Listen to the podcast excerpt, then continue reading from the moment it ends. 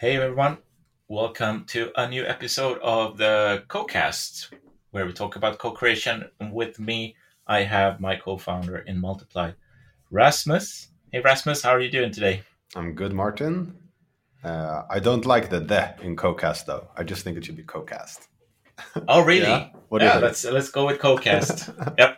but otherwise, I'm great. I had a really great morning with my daughter, and uh, yeah, weather is beautiful, and excited uh, about today. How are you?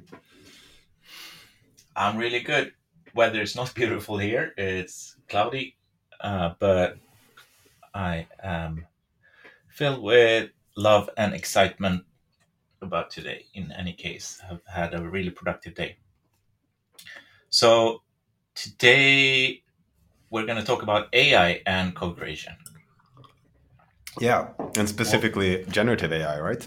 Like the new stuff. Yes, generative AI, uh, not the old school t- statistical machine learning things, but language models and what that means for humanity.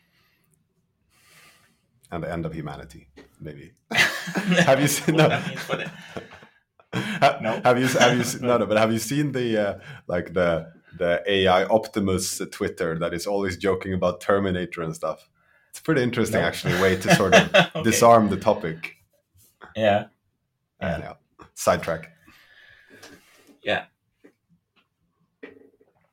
one one uh, friend uh, this summer just mentioned this uh, weird dynamic that that we all have between like AI is coming to take our jobs, but AI is always uh, also coming to do our jobs for us. Like, what, like, Yeah. can we decide do, do we want to have jobs or not? Uh, I guess we want to have, we want to sustain our lives and happiness, right? We don't want to take the AI to take the income away, but maybe the effort. Yeah, I think it's interesting. I think it's it's very similar to all of the kind of digital revolution. Actually, um, I love the quote by Sam Altman, uh, where uh, he basically says this is the biggest, like these AI creative tools, is the biggest uh, impact to just creative and knowledge work since the computer itself. And I think the trend ever since the computer came has been for us to automate, to delegate all the stuff we don't want to do so we can do more of mm. the stuff we want to do. And I really just think that this is a next like hypercharging way to do it. I mean, like Excel, like as boring as it is today, comparing that to having actual spreadsheets to work with, like before Yeah. that, I I just imagine the first people using it, like transitioning from the physical spreadsheets, must have been like, uh, you know, blown away. Definitely. By the way, uh, our podcast recording software says that you are offline right now, and I can still hear you and see you. Yeah, it said that for me as well, like uh, uh, you know, just like thirty seconds ago, but then disappeared. But I think it just it right. syncs it up or something. We'll see. I mean, we'll see. We'll see. Yeah. Yeah. We'll go on. Cool. So, uh, what is the most exciting thing in AI, in generative AI that you that you have visibility on right now? So I mean, I think I think it's actually still like the big language models like GPT three, and then of course these new applications of it to you know audio, like let's not, but like audio, images, etc. But I think the the coolest thing is that you can literally speak with it. You can like it's it's on that level where you can have a conversation with your computer. If we're gonna you know put that everywhere, right? Which it will be. So you can have a conversation and you have someone answering in the same way. And you have so much like, and there's so much knowledge. Um, like it's like To tap into. Yeah. Yeah. it's Yeah. like having a super smart person to talk to. I mean, Yeah. still stupid in some ways, of course, but like in many ways, super, super smart and super, super It's like the it's the like this super smart person who is also super playful. If you go into stupid mode, it will just come with you right there Yeah. and just be like play stupid for a while if you wanted to. Yeah, yeah. I love like I, I don't know if like that that is. I'd be very surprised if it's pre-programmed when we start talking with it about like, will you take over the world and stuff. Like I saw you playing with earlier. It has these funny answers like that are I like uh, that that are so personal. Like the feeling Yeah. is that you speak with a person, oftentimes. Yeah. When you write it. I think it be, it might be because the only conversations with an AI that it has been able to read is not with an actual AI. It's fiction Yeah. about talking to an AI. Yeah. So that the only uh, model it has to tap into Mm. is sort of funny, witty conversations with an AI that actually want to take over the world. Yeah. Because that what that's what humans have been writing about, yeah, it, like AI before.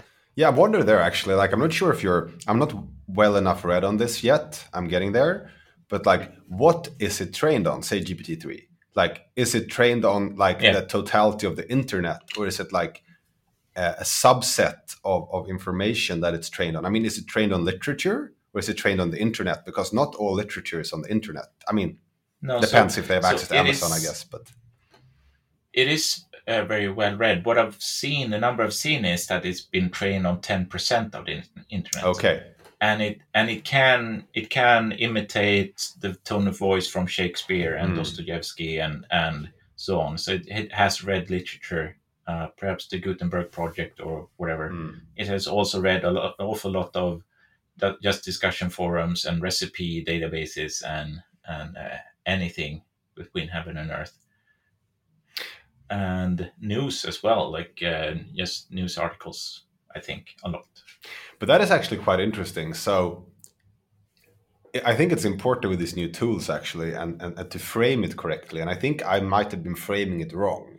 I've been framing it as if I can ask it for information, which it actually has. I, it has been able to do. I was like uh, just playing in a demo for some investors. I Mhm. was like, okay, I'm playing with this. Um, like, what are the five biggest SaaS markets? And it gave it to me, and then I kicked up Google, and it was correct um, Yeah. by revenue. Um, but if it's only trained on you know part of the internet, I mean, I don't know. Like I, I yeah, I think maybe I'm. I like. I wonder what the correct frame is. Like for, it's maybe not knowledge yet. You know, like asking an ans a question and getting an answer. It's like providing information and asking to do something with it. Like providing, um, you know, a blog post and asking it to do a summary or something like that. Exactly. Yeah, you have you have to provide the knowledge. Yeah. You can't rely, and uh, like as one one part of the framing needs to be to understand what Mm. the end, end result is going to look like is the understanding that as soon as it doesn't have information about something, it will immediately switch into fiction. Mm. It will just make up stuff. Come uh, on the spot without n- no like anyone noticing. Mm. So, for example, if you ask it to generate full tech, full length articles about the topic, uh, just to make them sound like human written articles sound, it will come up with university studies and, and quote them and cite them and say this is a credible source of like why are Tesla drivers more prone to road rage? It, it will just make up stuff like uh, University of Carolina show in this, this this study from 2020 that road rage is more prevalent in in uh, drivers of electric vehicles, and it will sound super reasonable, and that study will never exist anywhere. So like it's it's actually like scary uh, the level of um how that just uh, merges into the stream of of uh, consciousness that comes back from from when you give it a prompt. And you've seen this, like you've seen it make up stuff. Yeah. Okay, really? Yeah. Oh wow. De- definitely, yeah. Mm. And and so you have to fact check everything. Oh wow. But you, you can also teach it with a prompt to not lie, like you could, to not come up with incorrect stuff. You can if you give it examples like uh, here is a clear lie, here is a truth, uh, here's a truth, here's a lie, and then you say whenever the, whenever you don't know the knowledge, just please answer I don't know. Oh wow. And but you'd have to instruct that. Uh, yeah, and then you instruct that, and then give examples of each, and then you can start to perhaps rely on on the output, and it's super fascinating how, how that works. That is interesting though, because it's like I I would actually like I'm not sure if this is like a common definition, but in my mind I can I can separate knowledge and intelligence. You know, you can be super smart, like have a lot of brain power if you just look at human, but Mhm. not know something Mhm. about something because you never learned it, right?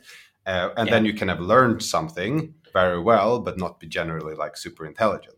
And I think Mm. like it's interesting then the definition. Like one of the things that um, Sam Altman has been talking about, uh, the founder of OpenAI, is that the cost of intelligence will go down. So I think like when I'm reframing this now, it's like we're like separating it. I would say that you get access to intelligence through like OpenAI, GPT-3, in the sense that it's intelligent because it knows what a summary is, it knows what an introduction is, it knows what an argument is, it knows a lot of things because it's trained on so much information, a lot of semantic knowledge, which is the base for like, and it can use it uh, to be Mhm. intelligent, but you can't necessarily trust the knowledge of it yet. No. Um, but that just means that it's like you know you onboard someone to your team. I actually think that's pretty interesting if we go into kind of the co-creation angles. If you just look at it as a person, like oh yeah, we Yeah. part of our team is is OpenAI uh, or GPT three, and uh, and of course you need to teach your new coworker stuff, you know about your company, about your business. You know it needs to learn from your customers, etc. And you, you need to teach it things, and then it can be smart. Like just like a Yeah. new coworker needs to be onboarded. So um, yeah, that's just something that came to me now. Mm. And and I think that one framing that works for me is that it's a pattern repetition machine. Like so, if you feed it a pattern of intelligence, it will re- have the capacity, uh, hopefully, to re- to repeat a pattern of, of intelligence. And if it, if you feed it, it's like if you would be able to feed feed it a squiggly line visually, it will just continue with the same kind of squiggles. And then when you when you make it a blocky line, it will continue with uh, blocky uh, squiggles instead. Mm. And that it's the same, with, but with language. Like if you talk uh, in a in a, like crude way with um, low level of uh, grammar proficiency, it will continue that way. And then if you're super articulate and and uh, really uh, well expressed in how you argument for your position, that's the pattern it will repeat Mm.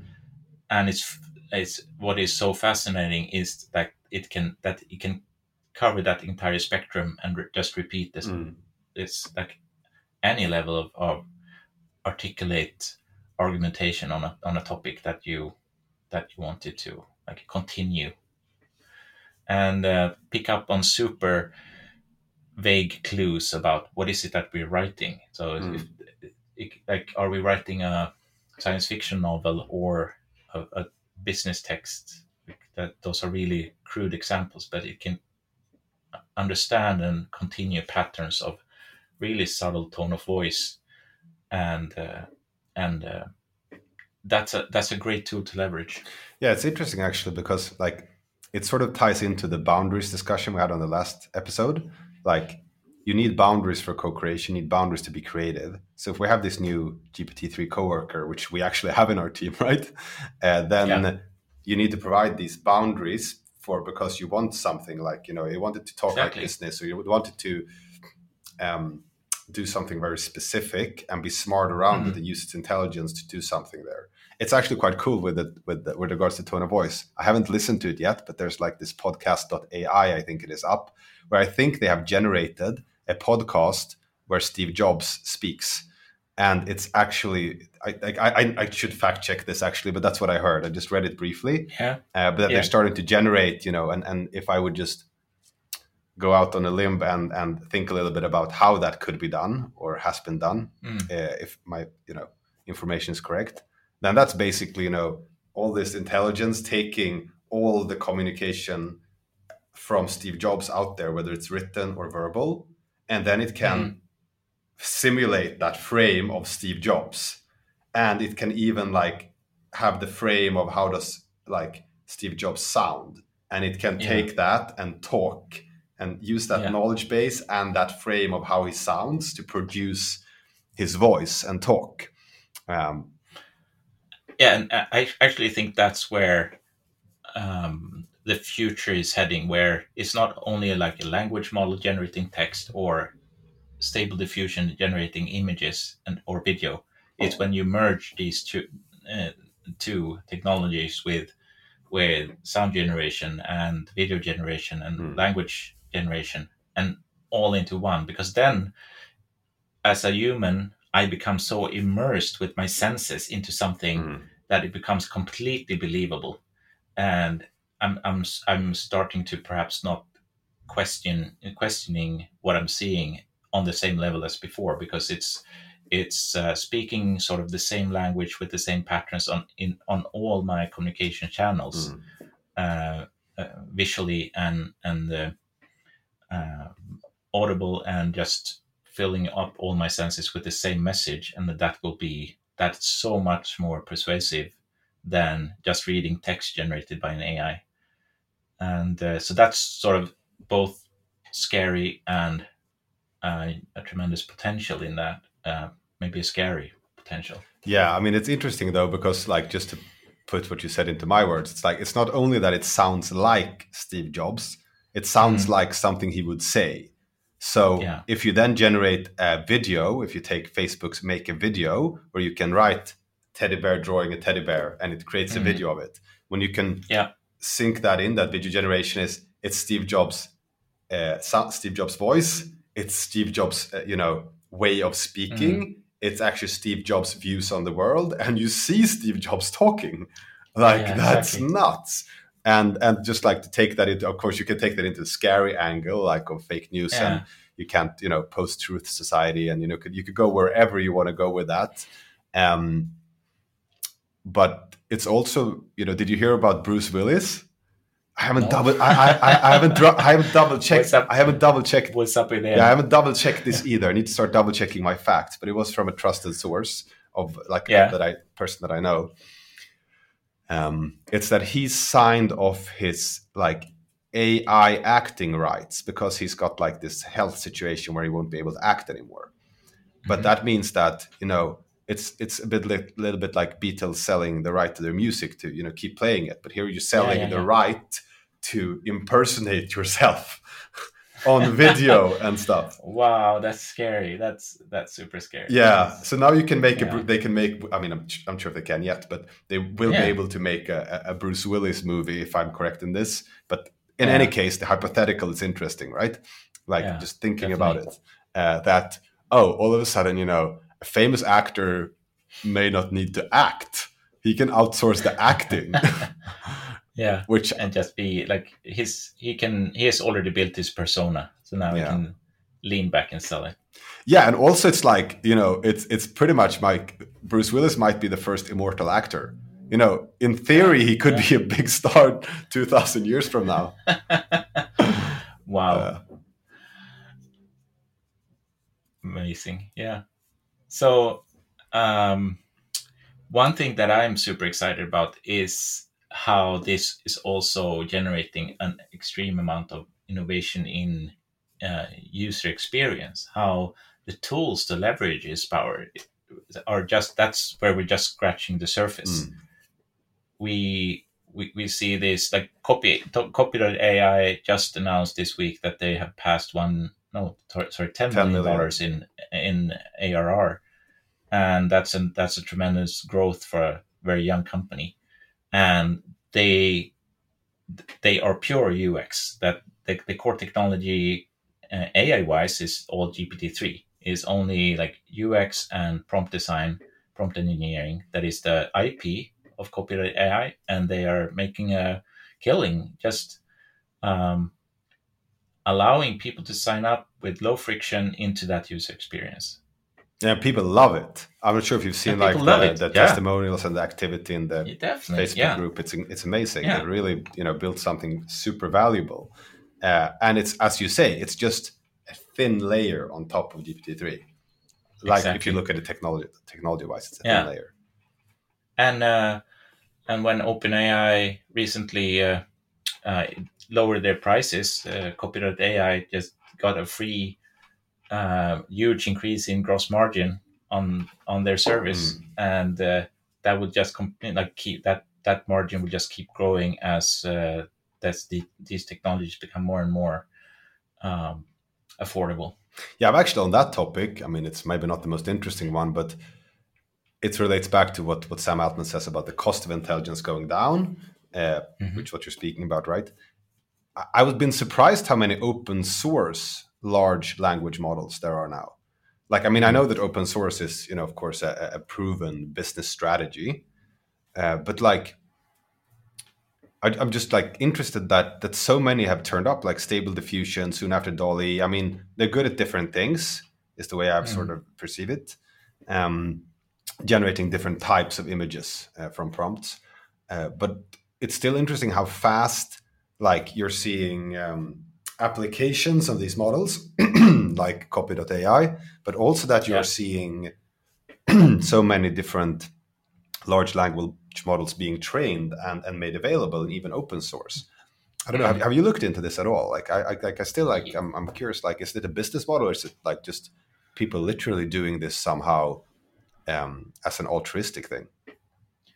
Uh, yes and no. I, it's, uh, I think it's driven by the, especially on the image side, um, because the DALL-E two and um, I forget what, what Google's image generation technology, like the, the big companies' pr- proprietary image generation tech is all like locked down behind uh, walls. And, and, uh, uh, but what is available are the work is the work from universities. So the researchers all around the world mm. that, that build image generation models, they are making them available um, open source because the work has been financed uh, through through research connected to some of the world's largest uh, universities. Right. So that's that's it's not a business model and it's not altruistic.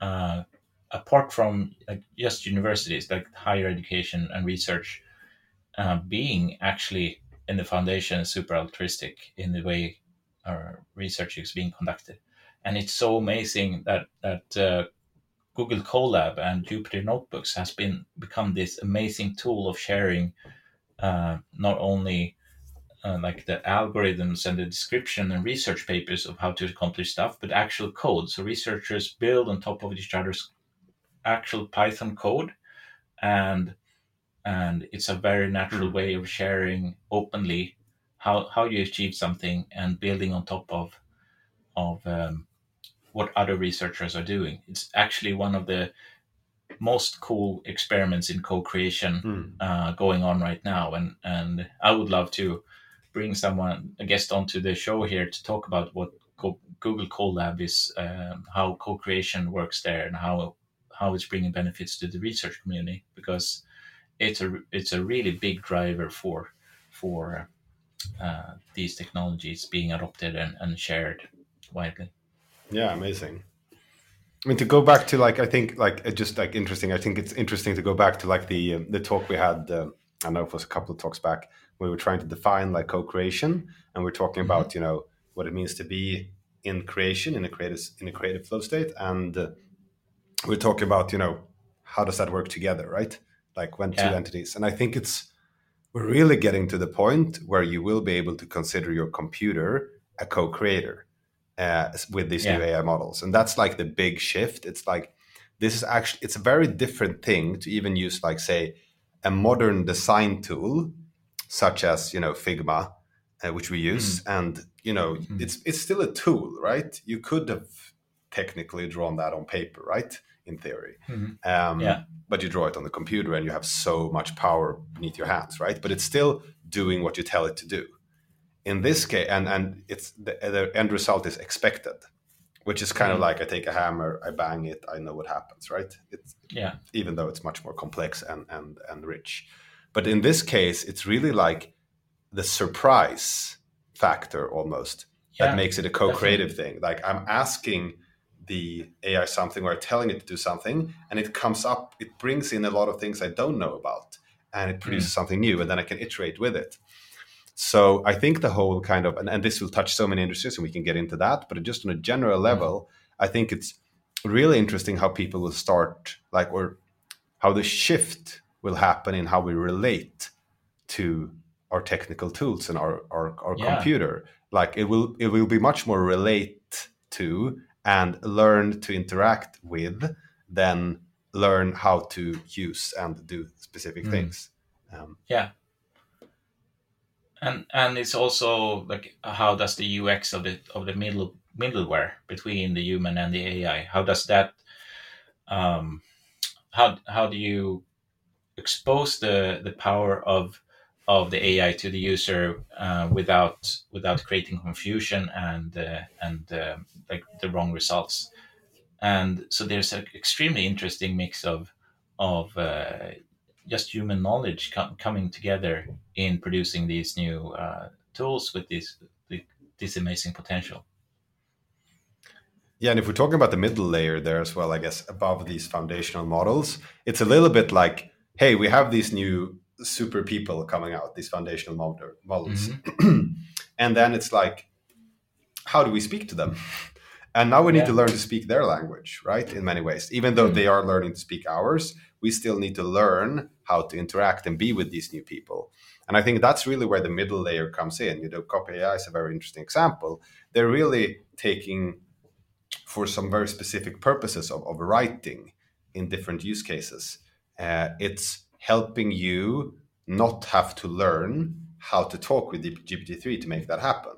It's it's like a translation service. It's like Google Translate for GPT-3, uh, and it it provides that translation in the terms of like very easy like verbs almost very easy actions yeah.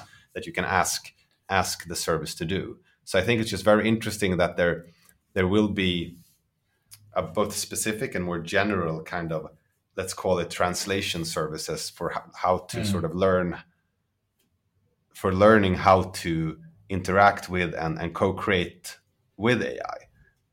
Yeah, and and uh, I think part of Copy Copy.ai's success has been that they have a quite narrow use case. that or target group is is are mostly marketers, and uh, the tools that they expose inside their service it, are even more narrow. Like they break down what is the job of a um, marketing writer into, uh, I think it's like approaching a hundred different uh, use cases, like writing a tweet, selecting hashtags for an Instagram post, coming up with a caption for the same post, and so on. Like the creating an outline for a new blog post. So their part of their success has been that they've been be able to produce higher quality in very uh, uh, narrow use cases because they are narrow. Yeah. Like they, that they have been uh, able to form like create high quality prompts for because they are so specific in the purpose of each prompt. So that I think that's something that will um, that speaks to um, the more general tools um, uh, to to uh, like it's challenging more general tools to create the same kind of quality uh, with wider use cases. Yeah, and it's uh, yeah, and I think we will see. In, in my mind, it's almost like Copy.ai is actually a translator, like like the role, yeah. the person yeah. who translates for you, but it doesn't teach you the language, uh, and he doesn't create like a common language for you and the AI to to talk around. It's more like he he does it for you. And i think like there will be these middle layers that actually helps you learn how to speak and evolve a language between these models and mm. and and uh, humans. Um, so i think that's like a really interesting opportunity. That isn't solved yet. There are all these like interesting specific like of course on the foundation layer there's so much stuff happening you know video generation you know audio transcription and generation uh, text um, etc. Right, image. Um, but then and then there's this like general middle layer that hasn't been coming yet, right? But that I think will be mm. coming, and, and you know we are exploring, of course.